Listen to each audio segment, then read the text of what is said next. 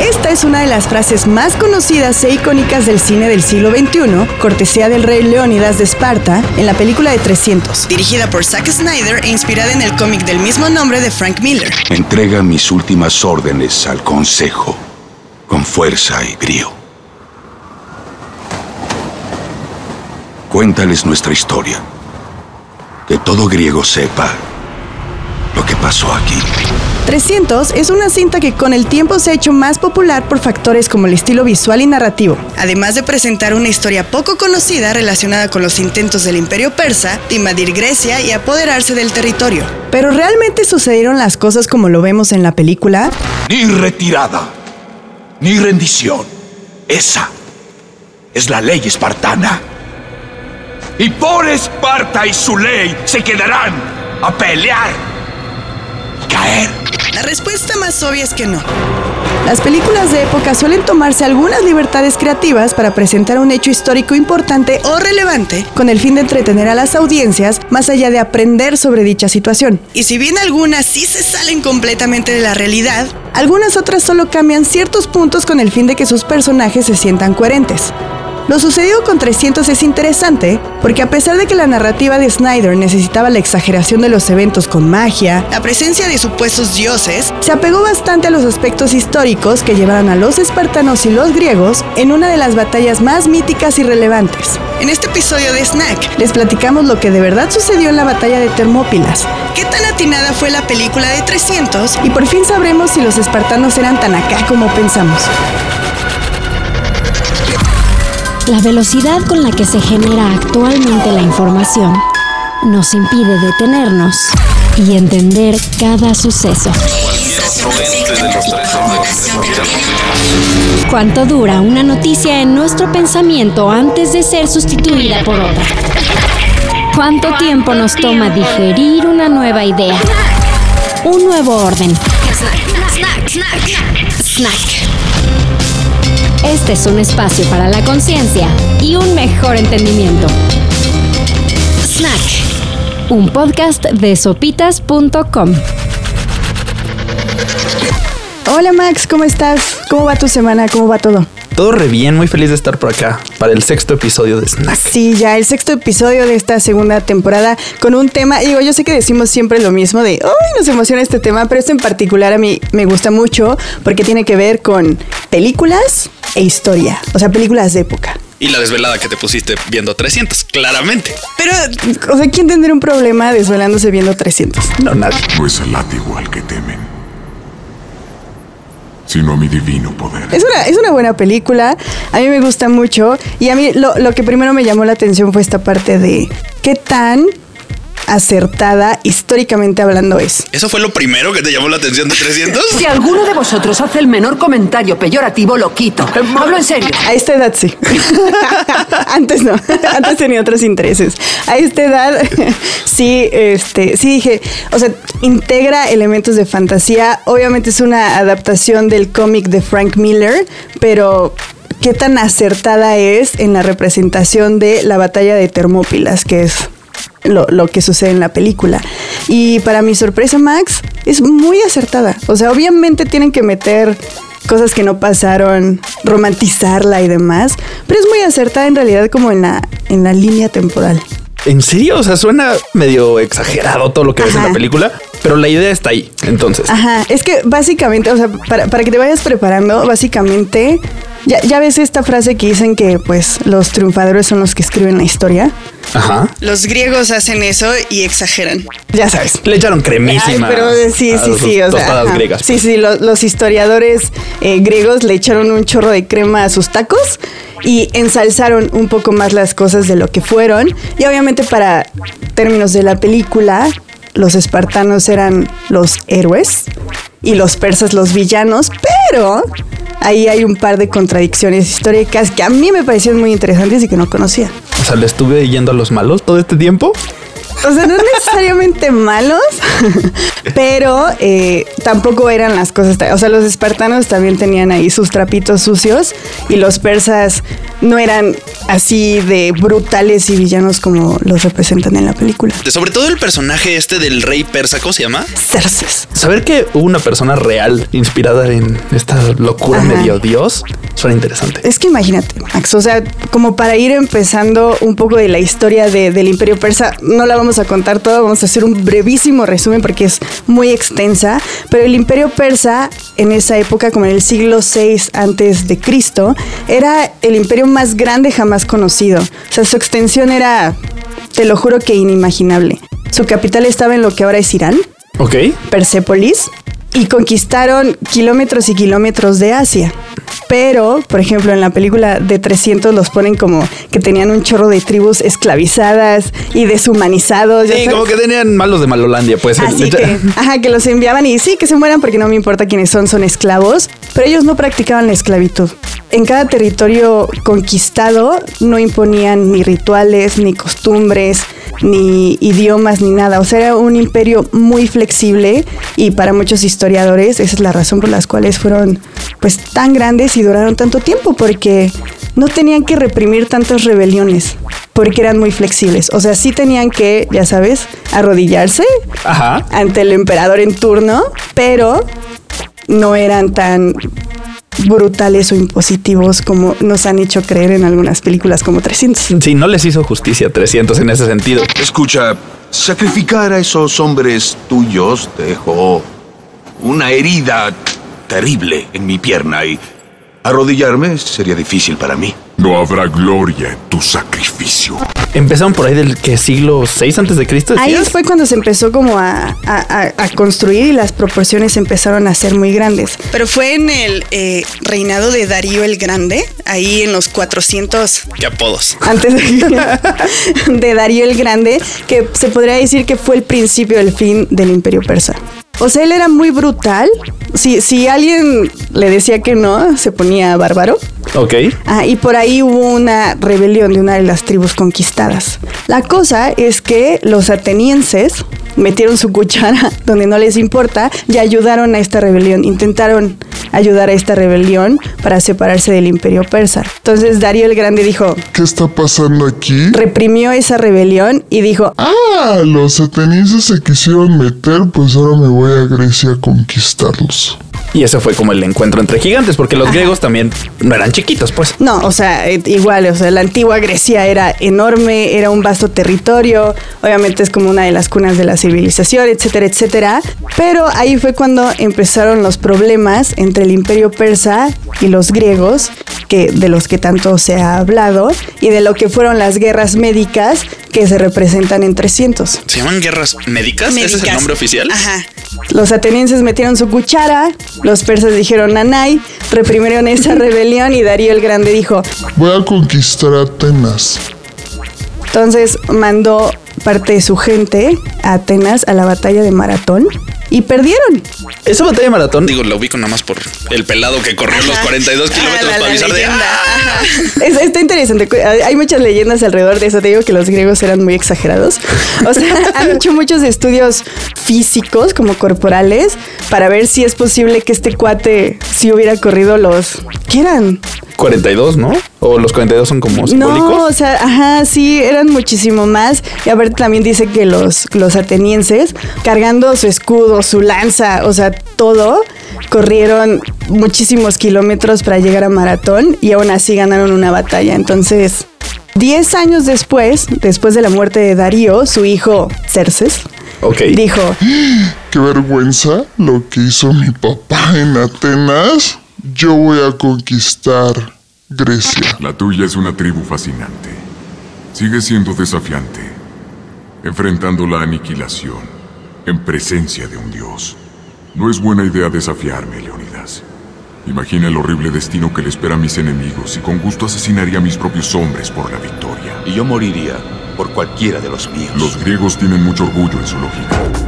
Ahora, para hablar de, de la película de 300, creo que sí hay que como que dividir los temas. Ya hablamos de, de la breve historia del Imperio Persa y por qué se enfrentaron en algún punto los espartanos contra los persas, que es la, la batalla que vemos en la película. Pero también creo necesario, Max, no sé si tú, también hablar un poquito de las tradiciones de los espartanos. Y de sus rutinas de gimnasio, supongo. sí, sí, sí. O sea, sí, como que en nuestra cabeza, y gracias a 300, al menos a mí me pasó, es como Born to Kill. Claro. O sea, son entrenados específicamente para agarrarse Ajá. a cabeza. Aprendió a no retirarse ni rendirse jamás. Y que la muerte en el campo de batalla, al servicio de Esparta, era la mayor gloria que podía lograr en vida. Sí era así, pero no tanto. O sea, era como un grupo de élite de los espartanos que estaban dedicados a la guerra, o sea, para ser soldados. Y sí, su entrenamiento sí era así brutal, empezaba cuando eran muy jóvenes, más o menos algunos como registro dicen que a los 12 años empezaba como su entrenamiento para ser soldados, pero tampoco eran tan así, o sea, eran grandes estrategas militares.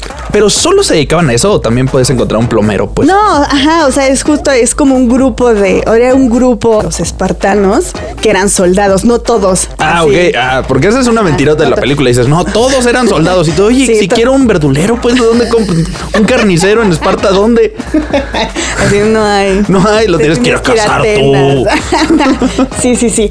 Lo- los espartanos sí estaban enfocados para la batalla, pero no todos, obviamente. Sin embargo, el rey Leónidas, que es el protagonista de la película, está interpretado. Sí, está interpretado por Gerard Butler. Y sí fue real. Y él sí se lanzó a la batalla de Termópilas y él sí la lideró. Pero tampoco es tan romántico como lo, lo hacen ver. Ha iniciado una nueva era. Una era de libertad. Y todos sabrán que 300 hombres espartanos dieron su aliento final al defenderla. O sea, los espartanos eran medio... Siempre tuvieron un conflicto con Atenas. O sea, tampoco se veían chido. Ajá, no se llevaban bien. Entonces, cuando los persas eh, empezaron a amenazar a Grecia para conquistarla, pedían como un tributo de tierra y agua.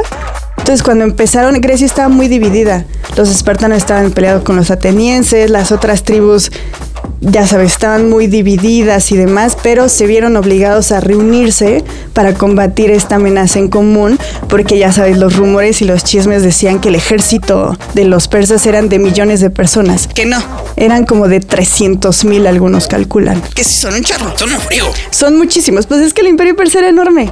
Y los llevaron todos a pelearse contra Ajá, Grecia. Algunos dicen que el, el ejército oscilaba, el que fue a Grecia, entre 90 mil y 300 mil, que a mí la variación se me hace muy grande, pero no tienen como el dato exacto de cuántos fueron, pero eran muchísimos Sí, más que los griegos. fácil de contar, pues, en esa época. Con un abaco así de uno, Todos dos. alzan la mano, ¿no? Entonces, más o menos entre eso oscilaba, pero eran muchísimos más que los griegos. Los griegos se vieron obligados como a reunirse, a hablar, y como los espartanos eran muy buenos militares, entre todos decidieron que Esparta y el rey Leonidas fuera el que liderara la campaña contra los persas. Porque eran buenos para el trompo. Ajá, porque eran muy buenos, eran... De verdad eran soldados, los que iban a la batalla eran soldados. Pero ya ves que en la película Leónidas agarra como a 300 cuates y se va. Eso sí pasó. O sea, eso sí fue real, sí eran 300 espartanos. No estaban solos. O sea, en, en el camino hacia Termópilas, que significa puertas calientes, se reunieron 7000 griegos. O sea, no eran 300. Ay, Ah, sí. Híjole, ajá. O sea, en la película sí se ve cómo se encuentran con algunos arcadios y demás, pero nunca te dicen cuántos son. Y yo cuento como cinco, así, así, otros cinco griegos. 305 griegos, ¿no? ¿Crees que era fácil contratar a tantos extras? Ah, ah. Pero te digo que es esa parte de la, de la romantización Sí, y la exageración. Eran como 7000 griegos que sí se enfrentaron contra decenas de miles de persas, pero no estaban solo los 300. Eh, Es que sí le hace como. No le hace justicia a la película ponerle 300 más 7000. Ya sabes, como que sería distinto. Los otros 77 mil, quién sabe, se murieron, ay, qué chido, ya sabes, ajá. Entonces, la cosa es que también en la película te hacen ver como así Leonidas, defensor de la libertad y de la democracia, eh, voy a combatirlos y voy a dar mi vida. No, el chiste es que los persas se les adelantaron. O sea, ellos iban caminando a puertas calientes porque esa era la entrada al norte de Grecia. Ok. Pero era, o sea, tal cual, imagínate. Yo por ahí leí que era como un espacio de 15 metros. Entonces ahí es donde se pusieron a hacer sus falanges, sus famosas falanges militares para detener el paso. Pero la idea es que se sumaran miles y miles de griegos más para la batalla, solo que los persas llegaron primero y por eso esos 300 espartanos y 7000 griegos se tuvieron que enfrentar contra ellos. O sea, ese no era el... o ¿En sea, un espacio de 15 metros? Ajá. Eso es como insurgentes, pues. es chiquitito. Imagínate, imagínate, por, por ahí lo leí, digo, este... El, el territorio ayudó mucho a esta campaña de los espartanos y los griegos para detener a los persas. Porque ya sabes lo que decía Sun Tzu en el arte de la guerra, de que quien conoce su territorio lleva la ventaja. Y eso fue lo que pasó. O sea, obviamente los griegos dominaban su territorio, o sea, era un espacio donde había una montaña y había mar. Entonces era un caminito en donde los persas sí o sí tenían que pasar. Y pues, por ejemplo, los persas llevaban caballos para la batalla, pero la geografía no permitía cabalgar. Entonces, así se quedaron sin caballos, así de, ah. Claro, los persas no tenían ni idea de a dónde se estaban metiendo. Ajá. Nunca habían ido para allá. Y los persas, por ejemplo, no eran muy buenos en el combate cuerpo a cuerpo, cosa que los griegos eran maestros. Entonces, en un espacio tan reducido, la lucha cuerpo a cuerpo era obligatoria y los persas no sabían cómo. Entonces, por eso le pudieron dar tanto baje al ejército de los persas. Es que sí les dieron una cepillada tremenda a los persas. Y entonces sí, sí. llevaban caballos. Oye, ¿y los persas iban con tantos barcos como dice la película? Eh, ¿No? Pues, eh, o sea, eran muchos, o sea, sí llevaba un ejército enorme, sí eran muchos, ¿sabes? No millones, como te dicen así. Sin rinocerontes tampoco, entonces. Ajá, sí, o sea, no Ah. eran millones, pero sí eran muchos persas los que llegaron, pero de nueva cuenta, llegaron a un territorio completamente desconocido, entonces empezaron a perder a muchas de sus, pues, del ejército por esas partes. La, la condición para, para ser parte de los 300 es que tuvieran hijos hombres, porque lo más probable es que murieran y su familia podía seguir si tenían varones. Qué padre trabajo, ¿eh? Suena buenísimo, suena divertidísimo. Sí, entonces te- por eso te digo que 300 sí es como muy fiable en, en la línea temporal, solo que está muy romantizada en algunos aspectos. Oye, y hablando de las romantizaciones Ajá. de 300, ¿qué onda con esta traición que te ponen en la película? Esa es una leyenda. O sea, a- algunos historiadores dicen que Efialtes sí fue real. O sea, que Efialtes sí traicionó y sí les dijo sobre un sendero como muy oculto, no es que fuera secreto, pero tenías que conocer el terreno para saber que había un sendero en donde rodearían Termópilas. De- Como para llegarles por atrás, pues. Para llegarles por atrás. Entonces es como parte de una leyenda de que sí sufrieron una, una traición por parte de un espartano que les dijo a los persas así de, ahí está. O sea, el segundo día de la batalla, ese cuate en teoría fue con los persas y le dijeron, por ahí pueden entrar y terminarían con esta campaña de los espartanos y los griegos. Pero sí fue así, o sea, en la historia sí los rodearon. O sea, para la mañana del tercer día, los espartanos ya estaban rodeados.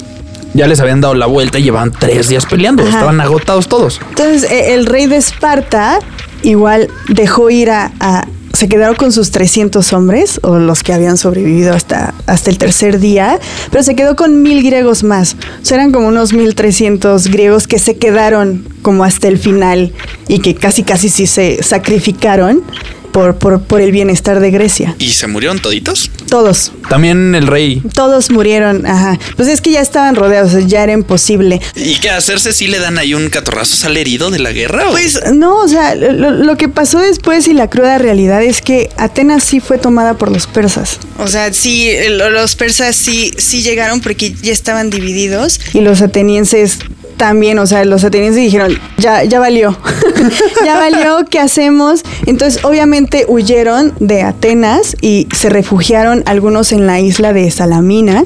Y ellos se enfrentaron a los persas en una, en una batalla naval que fue muy impresionante. También es muy, muy famosa y ahí fue cuando los derrotaron. ¿Esa batalla naval cuál es? La, la batalla de Salamina. ¿Así Es se una llama? batalla naval, sí, o sea, aprovechando como las estrategias militares de los espartanos, o sea, sí le aprendieron a a Leonidas y lo- los 300, les pusieron una trampa ahí en Salamina y lograron destruir la mayoría de los barcos de los, de los persas. Y ahí fue cuando Xerxes dijo, Ah, chin. y regresó a Persia. Y ya está bastante. O sea, ya había avanzado un montón y se regresó. Ajá, o sea, ya había avanzado, pero con esa derrota que sí fue muy brutal, fue cuando este, Persia se echó para atrás y se regresó a, a su casa.